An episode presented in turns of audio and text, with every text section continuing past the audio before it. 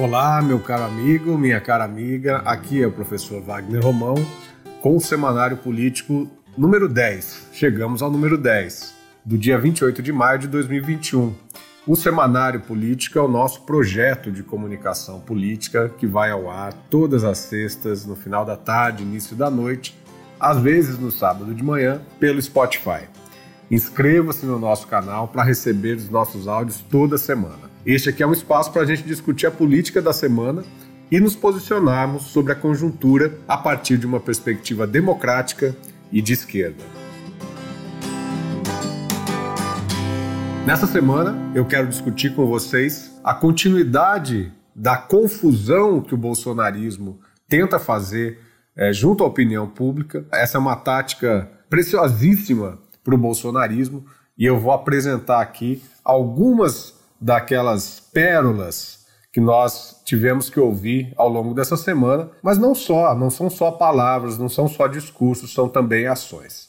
Vou falar sobre isso daqui a pouco. Vou falar também sobre os próximos depoimentos da CPI da Covid. Vou colocar também a nossa posição sobre os atos de amanhã, sábado, dia 29 de maio, que foram chamados pela Frente Povo Sem Medo, pela Frente Brasil Popular e tantos outros movimentos sociais. Vou colocar a nossa opinião sobre os atos. E por fim vou falar com Vicente Andreu, Vicente que foi diretor-presidente da Agência Nacional da Água, a ANA, foi também presidente da Sanasa, a empresa de saneamento aqui de Campinas, sobre a privatização da Eletrobras e sobre a chamada crise hídrica. O Vicente faz uma fala muito interessante para a gente compreender o que, que tem de certo, o que, que tem de errado com relação à chamada crise hídrica.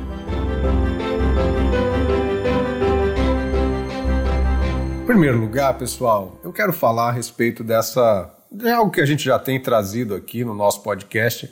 Praticamente toda semana a gente tem que falar de alguma declaração do Bolsonaro ou dos bolsonaristas que são aquelas declarações que colocam muita confusão, muita minhoca na cabeça dos brasileiros e brasileiras.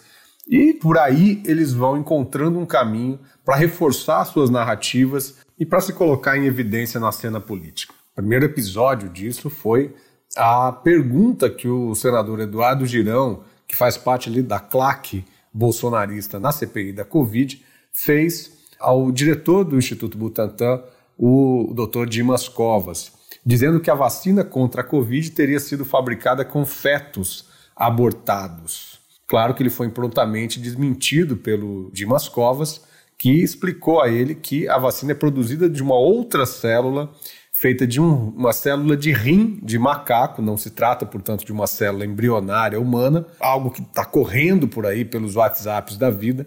E essas células hoje são disponíveis por empresas, para empresas de biotecnologia, para a realização desse tipo de é, vacina, desse tipo de medicamento.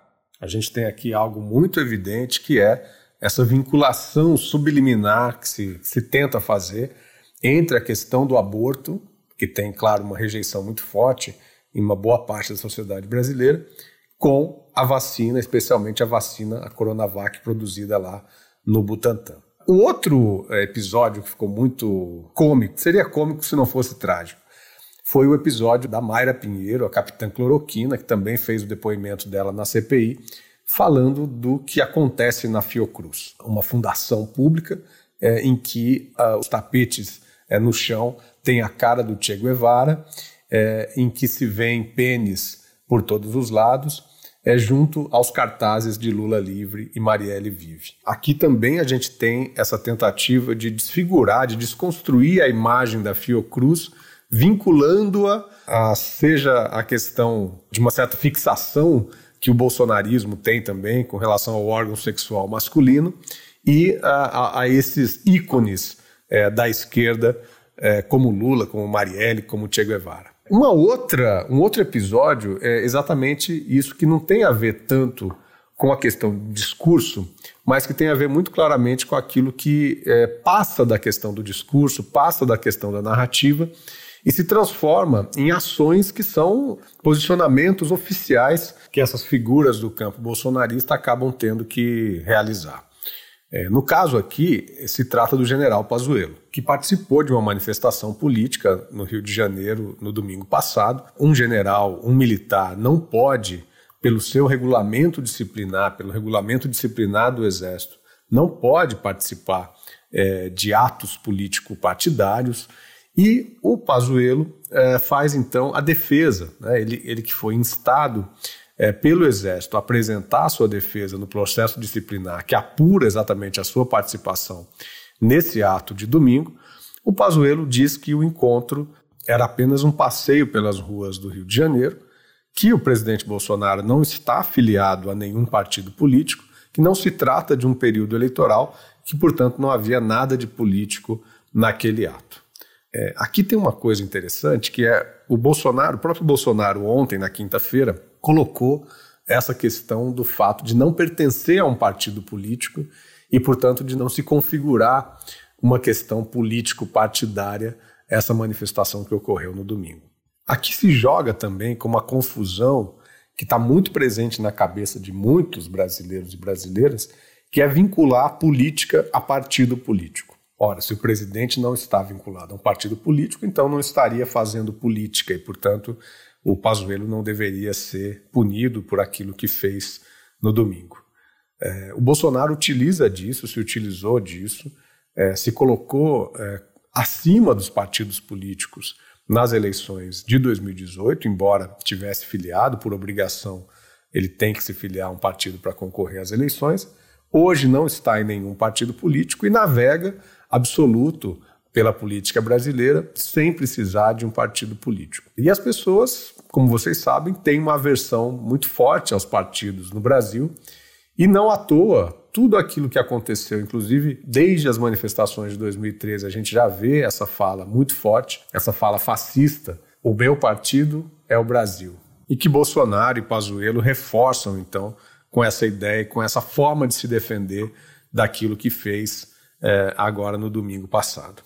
São várias formas, então, pessoal, que a gente está vendo em, em, que se utiliza um duplo sentido, se utiliza um jogo de palavras, se utiliza um, formas né, para que, ao mesmo tempo, eles possam reforçar a narrativa deles e, por outro lado, se verem livres né, de qualquer punição, coisa que a gente viu, inclusive, na semana passada, quando estávamos comentando a, a, a performance do Ernesto Araújo eh, na CPI da Covid e também de outras pessoas aí desse campo bolsonarista. Ontem à noite também, eh, na live do presidente Bolsonaro, ele vinculou cloroquina aos chás indígenas, o chá de Carapanaúba, Saracura ou Jambu.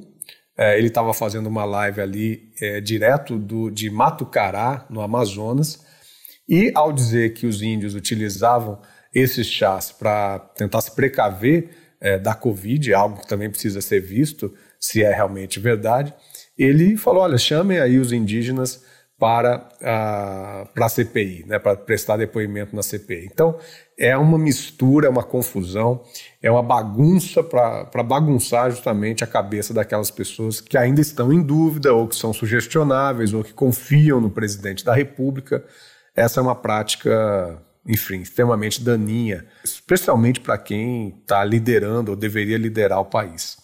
E por fim, aí eu acho que é uma questão ainda mais grave, porque ela toca diretamente na relação entre as instituições políticas no, no nosso país, é, que são as ações que o presidente Bolsonaro continua levando ao Supremo Tribunal Federal, questionando as atitudes, né, os decretos é, de governadores que vão ao encontro da ideia do isolamento social, é, da quarentena e às vezes até de medidas mais restritivas de circulação pelas cidades e pelos estados. Ontem nós tivemos a, a, edição de uma ação direta de inconstitucionalidade pela Advocacia Geral da União e pelo próprio presidente Jair Bolsonaro, que uh, questiona os decretos dos governadores Ratinho Júnior, do PSD do Paraná, Paulo Câmara, do PSB de Pernambuco, e Fátima Bezerra, do Rio Grande do Norte, que ali nos seus estados decretaram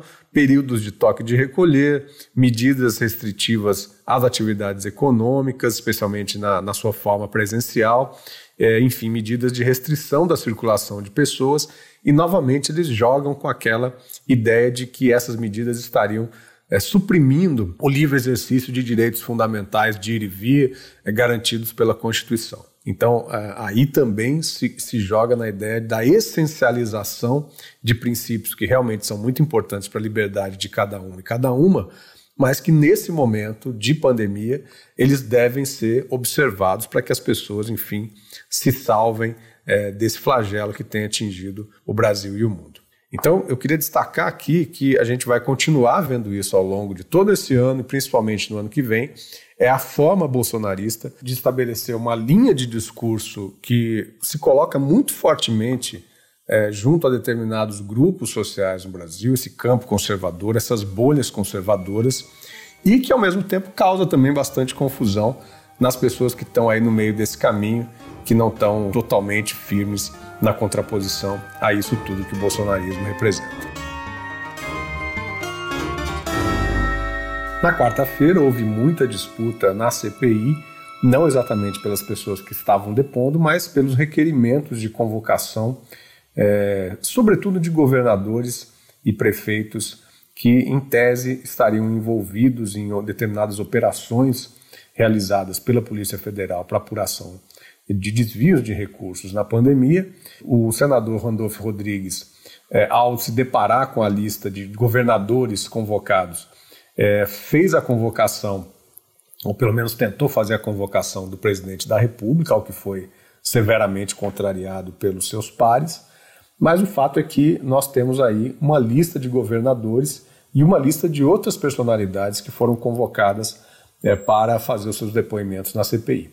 Nós temos os governadores Wilson Lima, do Amazonas, Helder Barbalho, do Pará, o Carlos Moisés e a sua vice, Daniela Rainer, de Santa Catarina, o Antônio Almeida, de Roraima, o Valdez Góes, do Amapá, o Marcos Rocha dos Santos, de Rondônia, o Ibanês, do Distrito Federal, o Mauro Carlesse, de Tocantins, e o Wellington Dias, do Piauí, que é presidente exatamente do consórcio do Nordeste, além do Wilson Witzel, ex-governador do Rio de Janeiro.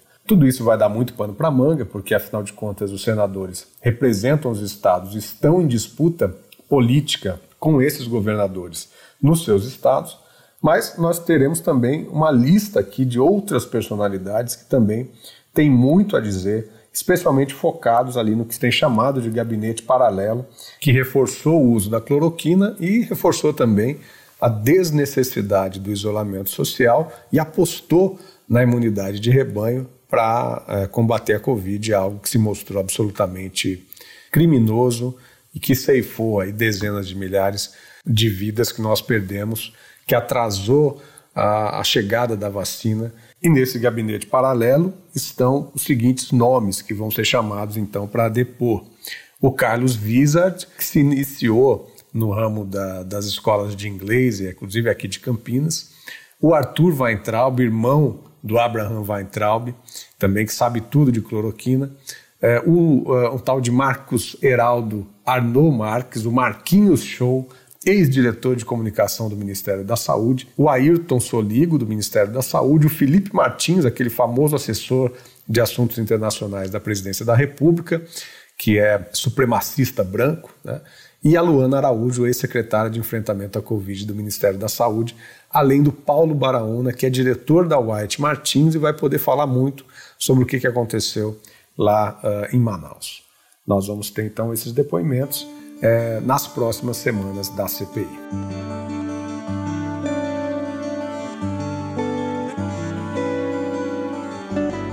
Manifestações pelo Fora Bolsonaro em favor da vacina, em favor da vida, em favor do auxílio emergencial, vão acontecer nesse sábado, dia 29, ou 29M, portanto, que deve reunir milhares de pessoas nas cidades brasileiras há pelo menos 70 cidades que estão chamando os atos contra o governo Bolsonaro. Há uma discussão muito forte no campo oposicionista, eu vou até dizer para além do campo da esquerda, porque a oposição ao Bolsonaro ela é para além da esquerda política, a respeito da viabilidade é, e da oportunidade de se fazer essas manifestações nesse momento em que a pandemia parece alcançar aí uma, uma possibilidade de terceira onda é, e que os casos vêm aumentando e que as as, as UTIs já de novo estão pressionadas com o aumento dos casos e das internações. Houve muito debate também dentro das frentes que estão chamando esses atos, dentro dos movimentos sociais. É claro que as pessoas têm medo de circular nas ruas, as pessoas têm medo de se aglomerar, as pessoas têm medo de pegar o vírus e de ter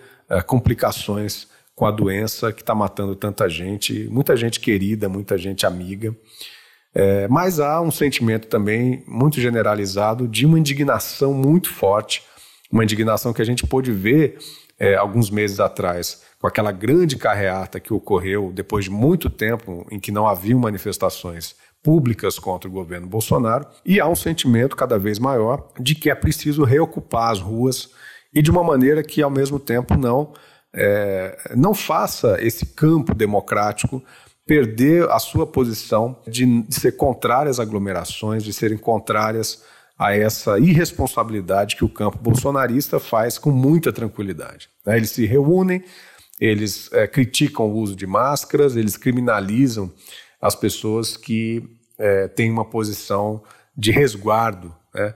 O próprio presidente tira sarro das pessoas que ainda estão em casa e os chama de idiotas. Então, é, realmente, esse é um, um ponto muito forte nesse debate político, nessa disputa da narrativa política que deve continuar nos próximos meses, porque a pandemia, segundo é, parece, ela não deve arrefecer. A minha posição pessoal é uma posição de alguém que está muito indignado com tudo que está acontecendo, que cansou um pouco de fazer a disputa política apenas nas redes sociais, apenas nas lives, algumas abertas, outras fechadas, e que quer muito ir para a rua para encontrar as pessoas, para poder pelo menos trocar olhares com o companheiro, com a companheira e poder dizer sim, um grande fora Bolsonaro é, nas ruas do Brasil, nas ruas aqui de Campinas. Eu moro aqui na, na cidade de Campinas e amanhã, 10 horas, no Lago do Rosário, nós estaremos ali fazendo a nossa manifestação, levando os nossos cartazes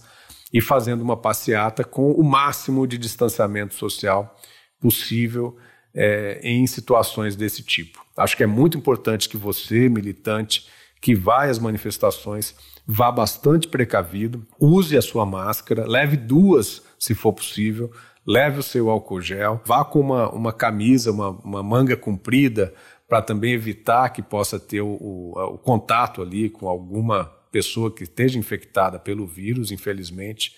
Chegue em casa, tome um banho, troque de roupa, mas aproveite esse momento, que acho que pode ser um momento muito bonito de mobilização nacional, de mobilização dos movimentos sociais contra tudo, tudo, tudo, todo esse absurdo que a gente está vendo esse campo político realizar no nosso país. Então vamos às manifestações, vamos com muita cautela, com muita preservação das nossas preciosíssimas vidas, mas vamos sim é, fazer um grande fora Bolsonaro nas ruas do país nesse sábado.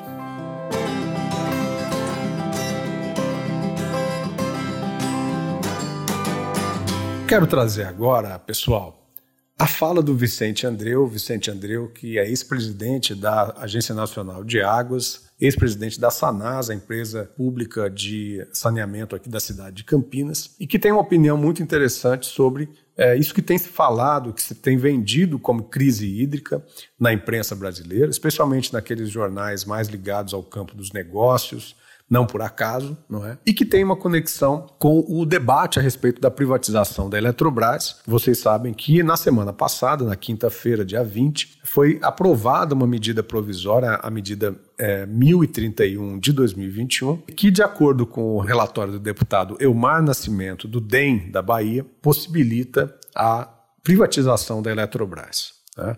Esse texto foi para o Senado. É, o que está se vendendo no, na grande mídia também como uma estratégia de barateamento da energia elétrica no nosso país, certamente vai ser, se realmente isso acontecer, se a privatização acontecer, se o, o Estado brasileiro perder o controle acionário da Eletrobras, vai ser uh, uma, uma situação de agravamento uh, dessa, desse cenário de carência energética no Brasil e certamente vai encarecer a conta de energia elétrica que chega na sua casa todo mês. Então eu quero agradecer essa oportunidade de escutar o Vicente Andreu, que tem tanta experiência nesse campo da segurança hídrica e da segurança energética. Vicente, fala para a gente um pouco, então, a respeito de como você vê essa, esse, esse discurso da crise hídrica também como é que a gente pode vincular isso à privatização da Eletrobras que está vindo por aí. Vamos trabalhar para que isso não aconteça, mas, ao que parece, há um empenho muito forte do governo e de quem está no Congresso Nacional para que isso aconteça.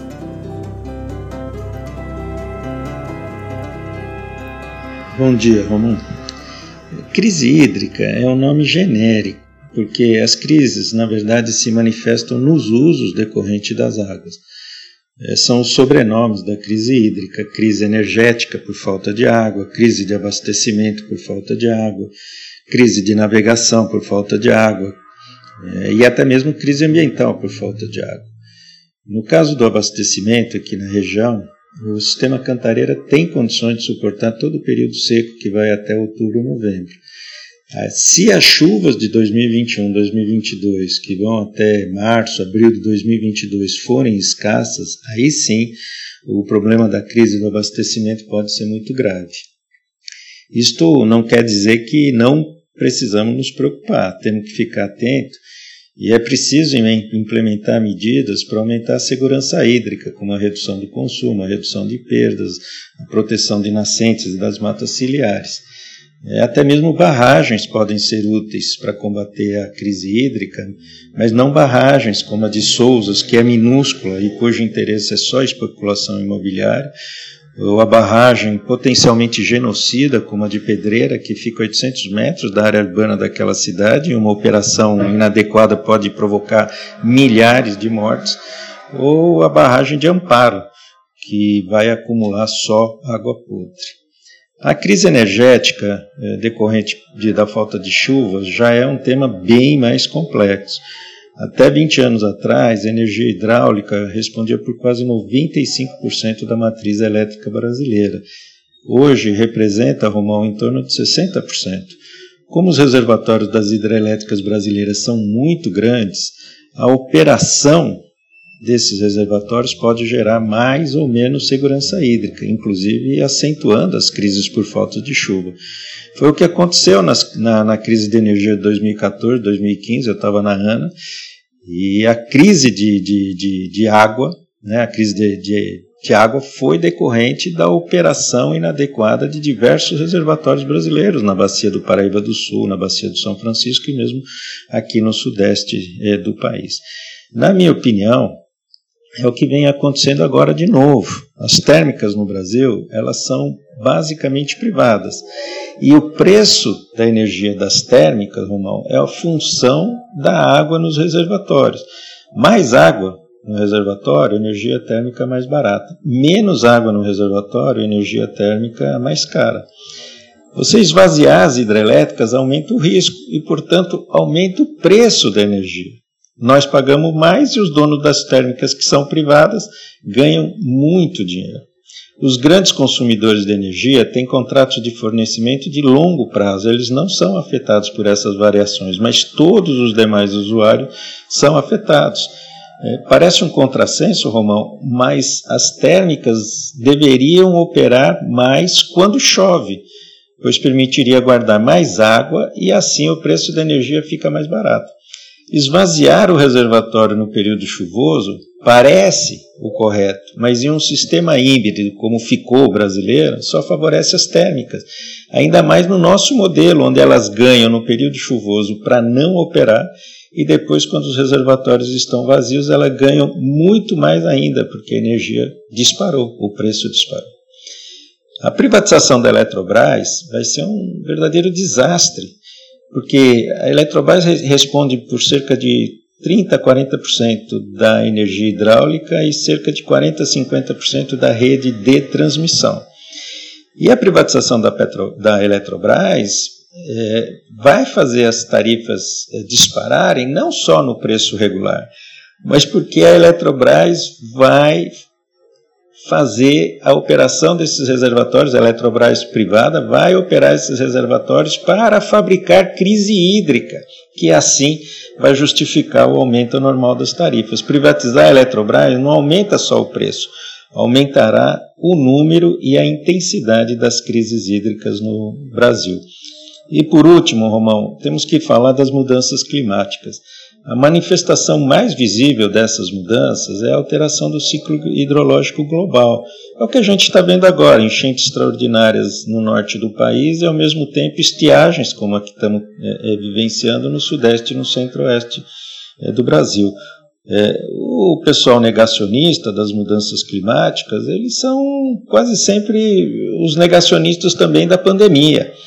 Tem aqueles que negam porque são obtusos mesmo, né? não querem admitir que estão ultrapassados, mas tem outros que querem negar a crise climática porque propicia muito, muito ganho imediato, muita gente ganha muito dinheiro é, é, com essas crises. Não é por acaso que os bolsomínios, Romão, negam a pandemia, assim como negam as mudanças climáticas. Eles negam a ciência, mas eles têm objetivos ideológicos é, bem claros. Então, é, agradeço, espero ajudar é, aí no esclarecimento de que é, crise é, hídrica não é apenas um nome, a gente tem que conhecer o processo todo dessa crise e muitas vezes ela não é decorrente da falta de chuva, mas é da opção econômica que você pode tomar para favorecer este ou aquele setor.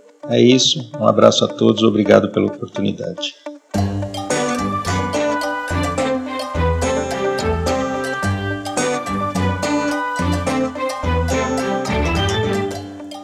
É isso, meu amigo, minha amiga. Ficamos por aqui nessa semana. Se você foi à manifestação ou se você vai à manifestação, vá bastante protegido o seu grito, seu fora Bolsonaro, a plenos pulmões. Quero aqui terminar agradecendo novamente o meu amigo César Pagan, que faz a edição final do nosso podcast da sua casa, ao Vinícius Sampaio, autor da trilha musical que você ouve nesse podcast. E dizer para você que semana que vem estaremos aqui novamente para discutir os principais assuntos da política brasileira, sempre numa perspectiva democrática e de esquerda. Forte abraço, até a semana que vem.